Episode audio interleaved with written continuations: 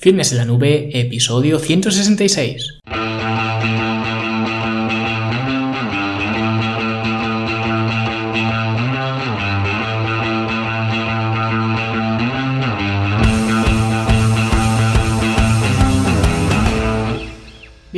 Todos un viernes más aquí a vuestro podcast A Fitness en la Nube, donde hablamos de fitness, de nutrición, de entrenamiento y donde cada viernes, cada semana os traigo las técnicas, consejos, estrategias, trucos y como lo queráis llamar para que construyáis un mejor físico y tengáis un estilo de vida más activo y más saludable. Hoy, en vista de lo eh, poco que va quedando ya para terminar este 2019 y comenzar un 2020 que esperemos que sea al menos igual que este 2019 y ojalá que sea pues mucho mejor, vamos a hablar un poco, aprovechando también que ahora todo el mundo está estableciendo sus eh, objetivos para este eh, nuevo año, los famosos propósitos, cosa de la que no voy a hablar hoy, ¿vale? Porque ya hablé en otros episodios, como en el episodio de los objetivos mediocres, que os eh, dejaré enlazado en las notas de este programa. Y os recomiendo que lo escuchéis si aún no lo habéis hecho, pero como digo, hoy no voy a hablar de eso, sino que voy a hablar de la razón principal por la que nunca cumples los objetivos que te propones, ni a final de año, ni a final de verano, ni en ningún momento, y es una única razón, y la razón es que vas por la vida con mentalidad de víctima. Y hoy veremos cómo darle la vuelta a esta eh, situación y adquirir otra mentalidad que te servirá para ayudarte a conseguir pues esos objetivos que te estás eh, planteando en, en estos días. Y antes hablamos de la Academia de Fitness en la Nube, la plataforma para verte mejor, sentirte mejor y rendir mejor, donde encontrarás eh, todas las herramientas y recursos para conseguir optimizar tu estilo de vida. Y os recuerdo que estamos inmersos ya en el curso de finishers y esta semana hemos hecho eh, un finisher para pectoral, un finisher también relativamente sencillo, simple, eh, sobrio, ¿no? Y quizás por eso también es uno de los que más utilizo porque a diferencia de la mayoría de finisher que hemos visto y que veremos, es un finisher que trabaja mucho la congestión del pectoral. No es tan balístico ni tan explosivo como otros, pero a cambio es una muy buena forma de finalizar el entrenamiento de pectoral. Podríamos decir que es uno de los finishers más eh, culturistas, ¿vale? Se aleja un poco del concepto de finisher tradicional, no es tan eh, metabólico, es más, como digo, más estilo eh, culturista, de congestión, de eh, aislamiento, es mucho más o quizás el que más eh, de este estilo, de este componente tiene, de los que vamos a ver en el curso y por eso también me gusta mucho porque es eh, muy dado a utilizarlo en muchos programas de, los que hago. Así que eh, si queréis empezar a implementar este finisher o cualquier otro de los que estamos viendo en este curso o seguir cualquiera de los cursos de los que ya hay disponibles en, la academia, pues fitnessenlanube.com, ahí está toda la información y podéis haceros alumnos por solamente 10 euros al mes. Y también recordad, como os comenté la semana pasada, que si queréis hacer un regalo original a alguien estas navidades, podéis comprar la tarjeta regalo de tres meses de acceso a la plataforma, que os aseguro que no hay mejor regalo que regalar una puerta a un mejor estilo de vida. Así que eh, los que queráis hacer este regalazo lo tenéis en fitnessenlanube.com barra tarjeta. Y bueno, como decía, hoy vamos a hablar de víctimas y victimismo, ya que no sé si será por estar en este sector que parece todo tan complicado, que la gente tiene unos objetivos mediocres de perder 3 kilos y ni siquiera es capaz de comprometerse con un objetivo tan básico y tan mediocre como digo eh, para llegar a ese objetivo de perder 3 kilos, ¿vale? O por qué será, pero mucha de la gente con la que hablo siempre eh, viene con una mentalidad de víctima espectacular, ¿vale? Y esto es flipante la cantidad de veces que ocurre y vienen buscando pues lo típico de un entrenador, ¿no? Un entrenamiento, una dieta o cosas del estilo. Y lo que no se dan cuenta es de que hasta que no cambien esa mentalidad, esa actitud de victimismo, no van a conseguir nada, pero ni con su cuerpo, ni con su trabajo, ni con su pareja, ni con nada. Y mucha gente está en esta situación, más de la que os pensáis. Así que lo primero que voy a hacer para que veáis y analicéis de forma honesta y sincera si os encuadráis o no en esta mentalidad de víctima es eh, ver cómo es la mente de alguien que va de víctima por el mundo. Y lo primero es que eh, cuando una víctima fracasa, siempre encuentra una razón, ¿vale? Que curiosamente nunca nunca es por él o por ella, siempre hay algo más para echarle la culpa. No es que mi genética, no es que me cambiaron los turnos en el trabajo, es que claro, con los niños y claro, esto lo hemos visto todos muchísimas veces, ¿vale? Cuando eh, pues alguien no consigue lo que se propone, siempre la culpa es del mundo, pero nunca la culpa es mía, ¿vale? El siguiente argumento de la víctima es el clásico no tengo tiempo, ¿vale? Esta persona siempre está ocupada y nunca tiene tiempo para hacer pues lo que dice que quiere hacer, ¿vale? En lugar de buscar una forma de hacer eso que dice que quiere hacer, de hacerlo posible, pues simplemente va a la respuesta fácil y te dice, no, es que, es que no tengo tiempo. ¿Vale? Y aunque eh, una víctima es una persona que, como hemos visto eh, antes, siempre tiene la excusa perfecta, ¿vale? Con esto de no tengo tiempo o eh, pues echándole la culpa al mundo, a todo el mundo excepto a ella, otra de las cosas que hacen continuamente las víctimas es hacer promesas, ¿vale? Te aseguro que a partir del lunes me pongo a tope. Eh, de verdad, verás como cuando pasen las fiestas ya me pongo a hacer las cosas bien. Y es curioso porque suena como cuando un niño eh, lo castigas por no hacer los deberes y te promete que lo primero que va a hacer mañana por la tarde son los deberes, ¿vale? Antes de hacer cualquier otra cosa. Y por eso estas promesas es que son, son absurdas, ¿vale? Y es un reflejo del victimismo de su cabeza, porque una persona que de verdad consigue lo que se propone, no hace promesas, hace compromisos, ¿vale? Y otra de las cosas eh, que hacen las víctimas es la colaboración entre ellas, ¿no? Por eso tratan de seguir pues todas las tendencias, eh, las cosas novedosas, el que quiere perder peso pues hace la dieta cetogénica porque ahora está de moda, el que quiere ser más organizado pues lo que hace es descargarse el último software hipermoderno que tiene un montón de valoraciones que todo el mundo dice que es buenísimo porque le han dicho que es el mejor sistema para organizarse y cosas de estas, ¿vale? Y otra de las cosas que hacen las víctimas y que yo lo he visto mil veces es creer que son especiales y por tanto pues los principios que sirven para todo el mundo a ellos no les valen, ¿vale? No es que yo mido 1,90 y soy pelirrojo, así que eso del déficit calórico a mí eh, no me vale para, para perder grasa, ¿vale? Y aunque, como habéis visto, este ejemplo es absurdo, ¿vale? Se me acaba de ocurrir y a lo mejor os estáis riendo, antes de reíros, acordaros que hay gente que se cree que por su tipo de sangre necesita unos alimentos u otros, ¿vale? Y lo del pelirrojo me lo acabo de inventar, pero esto de la dieta del tipo sanguíneo, que se llama así, esto es real, ¿vale? Así que para que veáis que hay gente que eh, pues eh, se piensa que son tan especiales que los principios básicos eh, no le valen, ¿vale?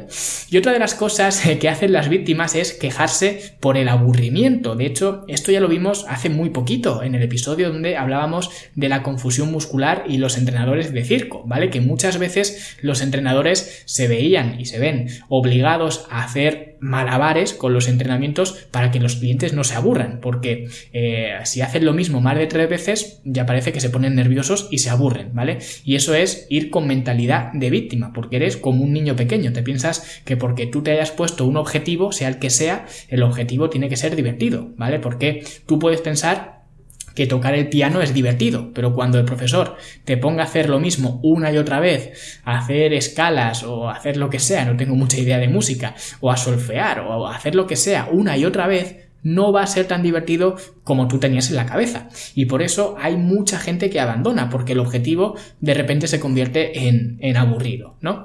Y por último, otra de las eh, cosas que hacen las víctimas es preocuparse del resultado únicamente. Y esto lo hablábamos en el episodio de los objetivos mediocres. Cuando tu única preocupación es, por ejemplo, el peso de la báscula, ese objetivo está condenado al fracaso, porque no te estás enfocando en la preparación para ese objetivo, en el sistema para que la báscula vaya bajando poco a poco. Solo te preocupa que la báscula baje, que la báscula pues dé el número que tú quieres. Y cuando vas con esa mentalidad pues es muy fácil caer en las trampas de la dieta cetogénica porque enseguida vas a perder peso y como al final tu objetivo es perder peso, pues eh, te vas derecho de cabeza a este tipo de, atajos que al final son atajos, ¿no? La dieta detox, ¿no? Estas que están ahora tan de moda y similares porque lo único que te preocupa es que la báscula marque el número que tú quieres. Así que analiza profundamente eh, si a la hora de fijar objetivos tienes esta mentalidad de víctima y si es así, lo primero que tienes que hacer es cambiarla porque con esta mentalidad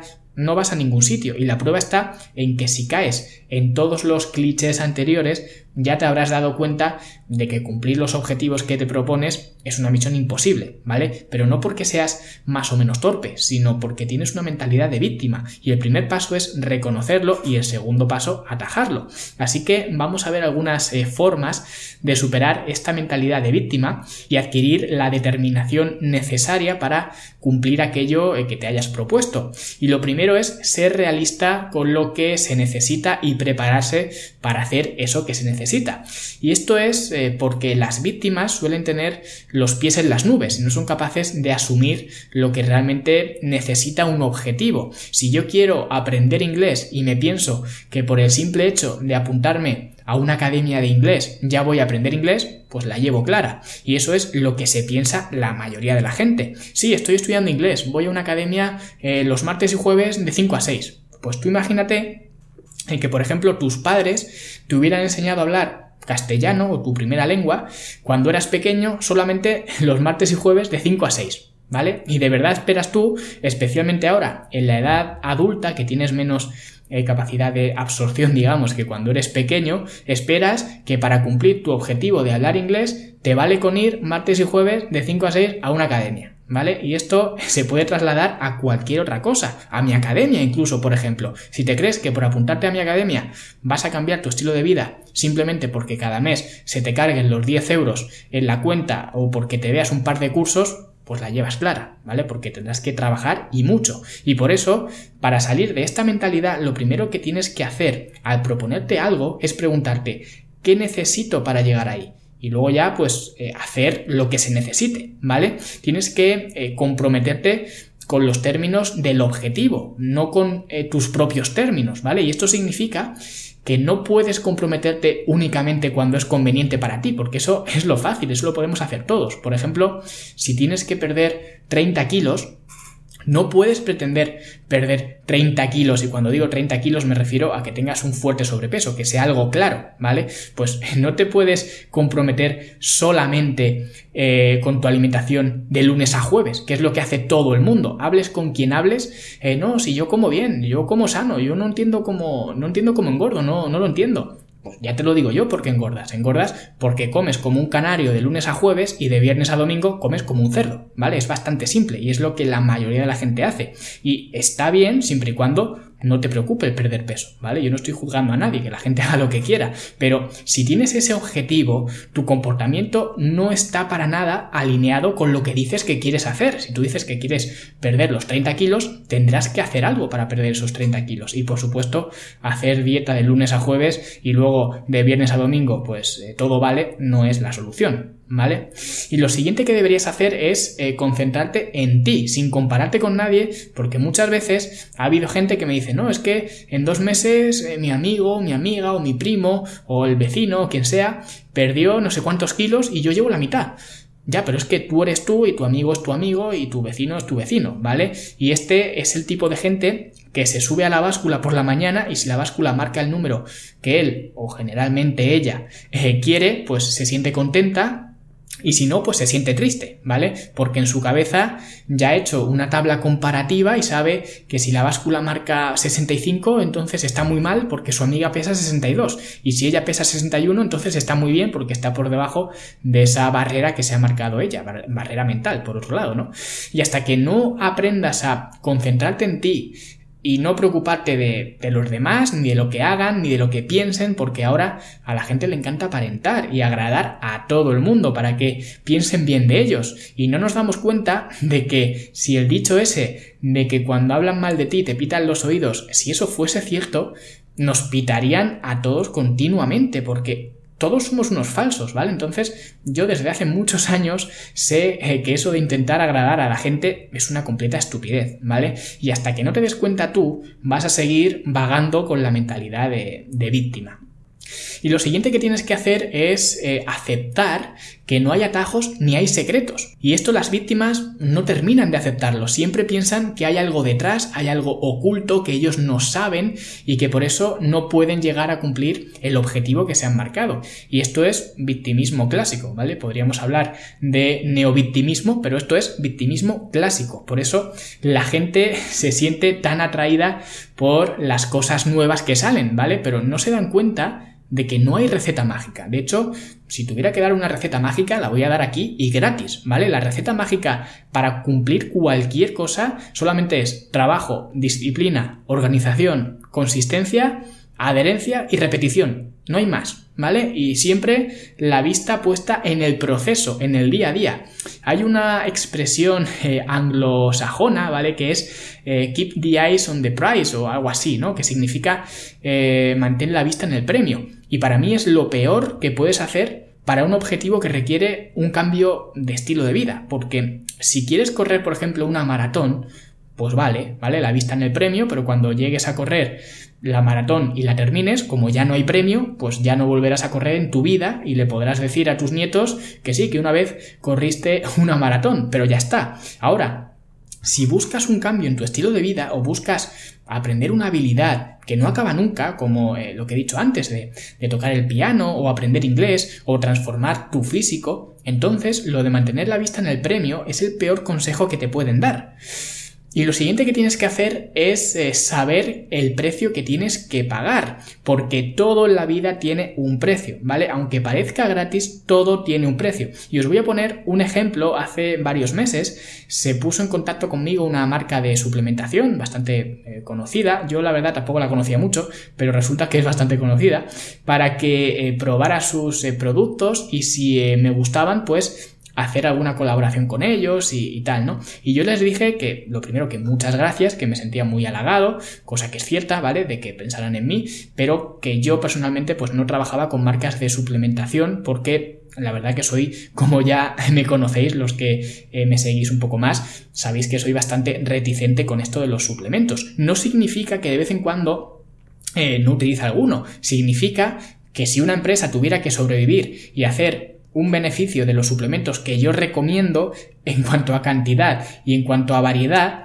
se hundirían, ¿vale? Porque eh, recomiendo muy muy pocos mm, casi eh, no para todo el año, digamos, en épocas más eh, concretas y encima suelen ser los más baratos. Así que a lo que iba, ¿vale? Que les dije que muchas gracias, pero que no. Y ya lo he hecho, además, en, otras ocasiones con, otras marcas, ¿no? Entonces, a ellos les, comenté lo mismo. Pero ellos, eh, la diferencia fue que me insistieron y me decían que solamente querían que yo lo probara los productos y ya está, ¿vale? Así que, bueno, al final, pues eh, insistieron, insistieron, me mandaron un lote de suplementos y yo, pues se lo agradecí mucho, pero ya no he vuelto ni los he mencionado ni eh, nada de esto, ¿vale? Porque como digo, pues yo no trabajo con este tipo de, de eh, marcas, ¿no? Pero ellos pues quisieron eh, mandarme ese lote de, de suplementos, ¿vale? Y entonces la gente de mi entorno decía, ¡hala, qué chollo, que te dan cosas gratis, ¿no? Y yo siempre decía lo mismo, en esta vida no hay nada gratis, ¿vale? O como se decía antes, nadie paga un duro por una peseta o algo así era. Pero esto es una de las cosas que tienes que tener clara, todo tiene un precio y es una de las cosas que además comento en mi libro Entrenar para ganar, que antes de comprometerte con nada, lo primero que tienes que hacer es una lista de todo lo que requiere ese objetivo y luego otra lista paralela con todas las cosas que estás dispuesto a hacer tú personalmente para cumplir ese objetivo. Y si esas dos listas no coinciden, olvídate, ¿vale? Tan simple eh, como eso. Así que prepárate para pagar el precio porque, como digo, todo tiene un precio. Y lo siguiente sería eh, superar el miedo al fracaso. Mucha gente eh, no intenta las cosas porque tiene miedo a fracasar y si piensas así, eres una víctima total, ¿vale? Pero además es que ya has fracasado, ¿vale? Independientemente de lo que hagas o no, ya has fracasado. Y os recuerdo la fábula del elefante encadenado, que ya os comenté en otro podcast, ¿vale? No la voy a volver a repetir, os dejaré el enlace con el artículo que escribí eh, sobre esta fábula, pero básicamente lo que te hace fracasar es el miedo a fracasar, valga la eh, redundancia, ¿no? Porque una persona con una mentalidad sana, que no va de víctima, no tiene miedo a fracasar, sabe que es posible que suceda, pero aún en el caso en el que fracase, el peor escenario posible, que siempre lo digo lo mismo, ¿no? El imaginarse el peor escenario posible, pues va a estar dispuesta a aprender de la experiencia y a volver a intentarlo más tarde otra vez, en lugar de hundirte y echarle la culpa a todo el mundo, ¿no? No es que en el trabajo todos los días es que es el cumpleaños de alguien y siempre pues están llevando dulces, no es que hasta las 10 de la noche no salgo de trabajar y claro, a esas horas ya el gimnasio está cerrado, entonces no puedo entrenar. Pues eso de nuevo es ir de víctima por, eh, por la vida, ¿vale? Y lo siguiente que debes hacer es buscar la consistencia, no la perfección, ¿vale? Prefiero que hagas un entrenamiento mediocre cuatro veces por semana a que hagas el entrenamiento perfecto en un gimnasio perfecto una vez al mes. Y esto ocurre con cualquier objetivo. Lo vas a ver claro, ¿vale? Eh, siempre es mejor no ser perfecto, pero ser consistente a ser perfecto una vez al mes, ¿vale? Yo seguro que no soy el mejor podcaster, vamos, ni el mejor de mi barrio siquiera, pero cada viernes hay un podcast, ¿vale? Todos los viernes. Y ahora soy mucho mejor que cuando grabé el primero, obviamente, pero aún así seguramente no sea el mejor en nada, ni mejor que nadie. Y el crecimiento de este podcast, que por cierto, ya que saco el tema, pues muchas gracias por seguir otro año más aquí, pero el crecimiento que ha tenido y que tiene no lo ha tenido porque yo sea el mejor podcaster o el que tenga la voz más bonita o el equipamiento más caro. Al revés, hay mucha gente incluso que no le gusta mi voz ni nada de eso. Pero yo no quiero ser perfecto, quiero mejorar lógicamente, pero entiendo que quien quiera oír a un locutor profesional, pues se puede poner la cadena ser, por ejemplo. Yo trato de ser eh, cada día un poquito mejor y sobre todo cada semana sacar un nuevo podcast. Quiero ser consistente. Y lo último que voy a eh, comentar para dejar de ser una víctima en este 2020 es aproximar el cambio desde un nivel de identidad. Y esto que puede sonar un poco eh, técnico, un poco raro, es algo de lo que hablo en detalle, no sé eh, exactamente si en el curso de fijación de objetivos o en el curso de mentalidad ganadora, ¿vale? De la academia. Pero es algo muy curioso y tiene que ver con los niveles lógicos del, del pensamiento, porque todo el mundo siempre eh, siempre que busca conseguir eh, algo nuevo, un objetivo, pues se enfoca en el nivel de comportamiento. Dice, eh, pues si haciendo esto consigo esto, si hago esto otro, conseguiré esto otro. Y es algo lógico y puede funcionar. El problema es que la mayoría de las veces no funciona porque no estás cambiando desde el nivel de identidad. Y hay un ejemplo para verlo muy claro. Si tú me ofreces a mí un cigarro, yo te voy a responder, no gracias, no fumo. ¿Por qué respondo esto? Porque eh, yo soy un no fumador, es mi identidad y por tanto eh, no me cuesta ningún trabajo y ningún esfuerzo decir no, gracias. Ahora, si yo fuera fumador, me costaría muchísimo decir que no a un cigarro, ¿vale? Aunque no me apeteciera. ¿No habéis visto nunca, os habéis visto en esta situación en el que una persona que fuma le ofrece un cigarro a otra persona que fuma, aunque se haya terminado el cigarro suyo hace 30 segundos? Si le ofrecen un cigarro, casi siempre lo coge, ¿vale? ¿Por qué? Porque es fumador, es lógico, los fumadores fuman, ¿no? Y si me ofrecen un cigarro, pues me lo fumo. ¿Por qué los veganos o los vegetarianos, los que son de verdad, por una cuestión moral de principios, no por moda, como hay mucho ahora, mucha gente que se sube al, al carro, ¿no? ¿Por qué si les ofreces un pollo asado o un costillar o un plato de jamón serrano, te dicen que no y no les cuesta trabajo decir que no, con lo bueno que está todo eso?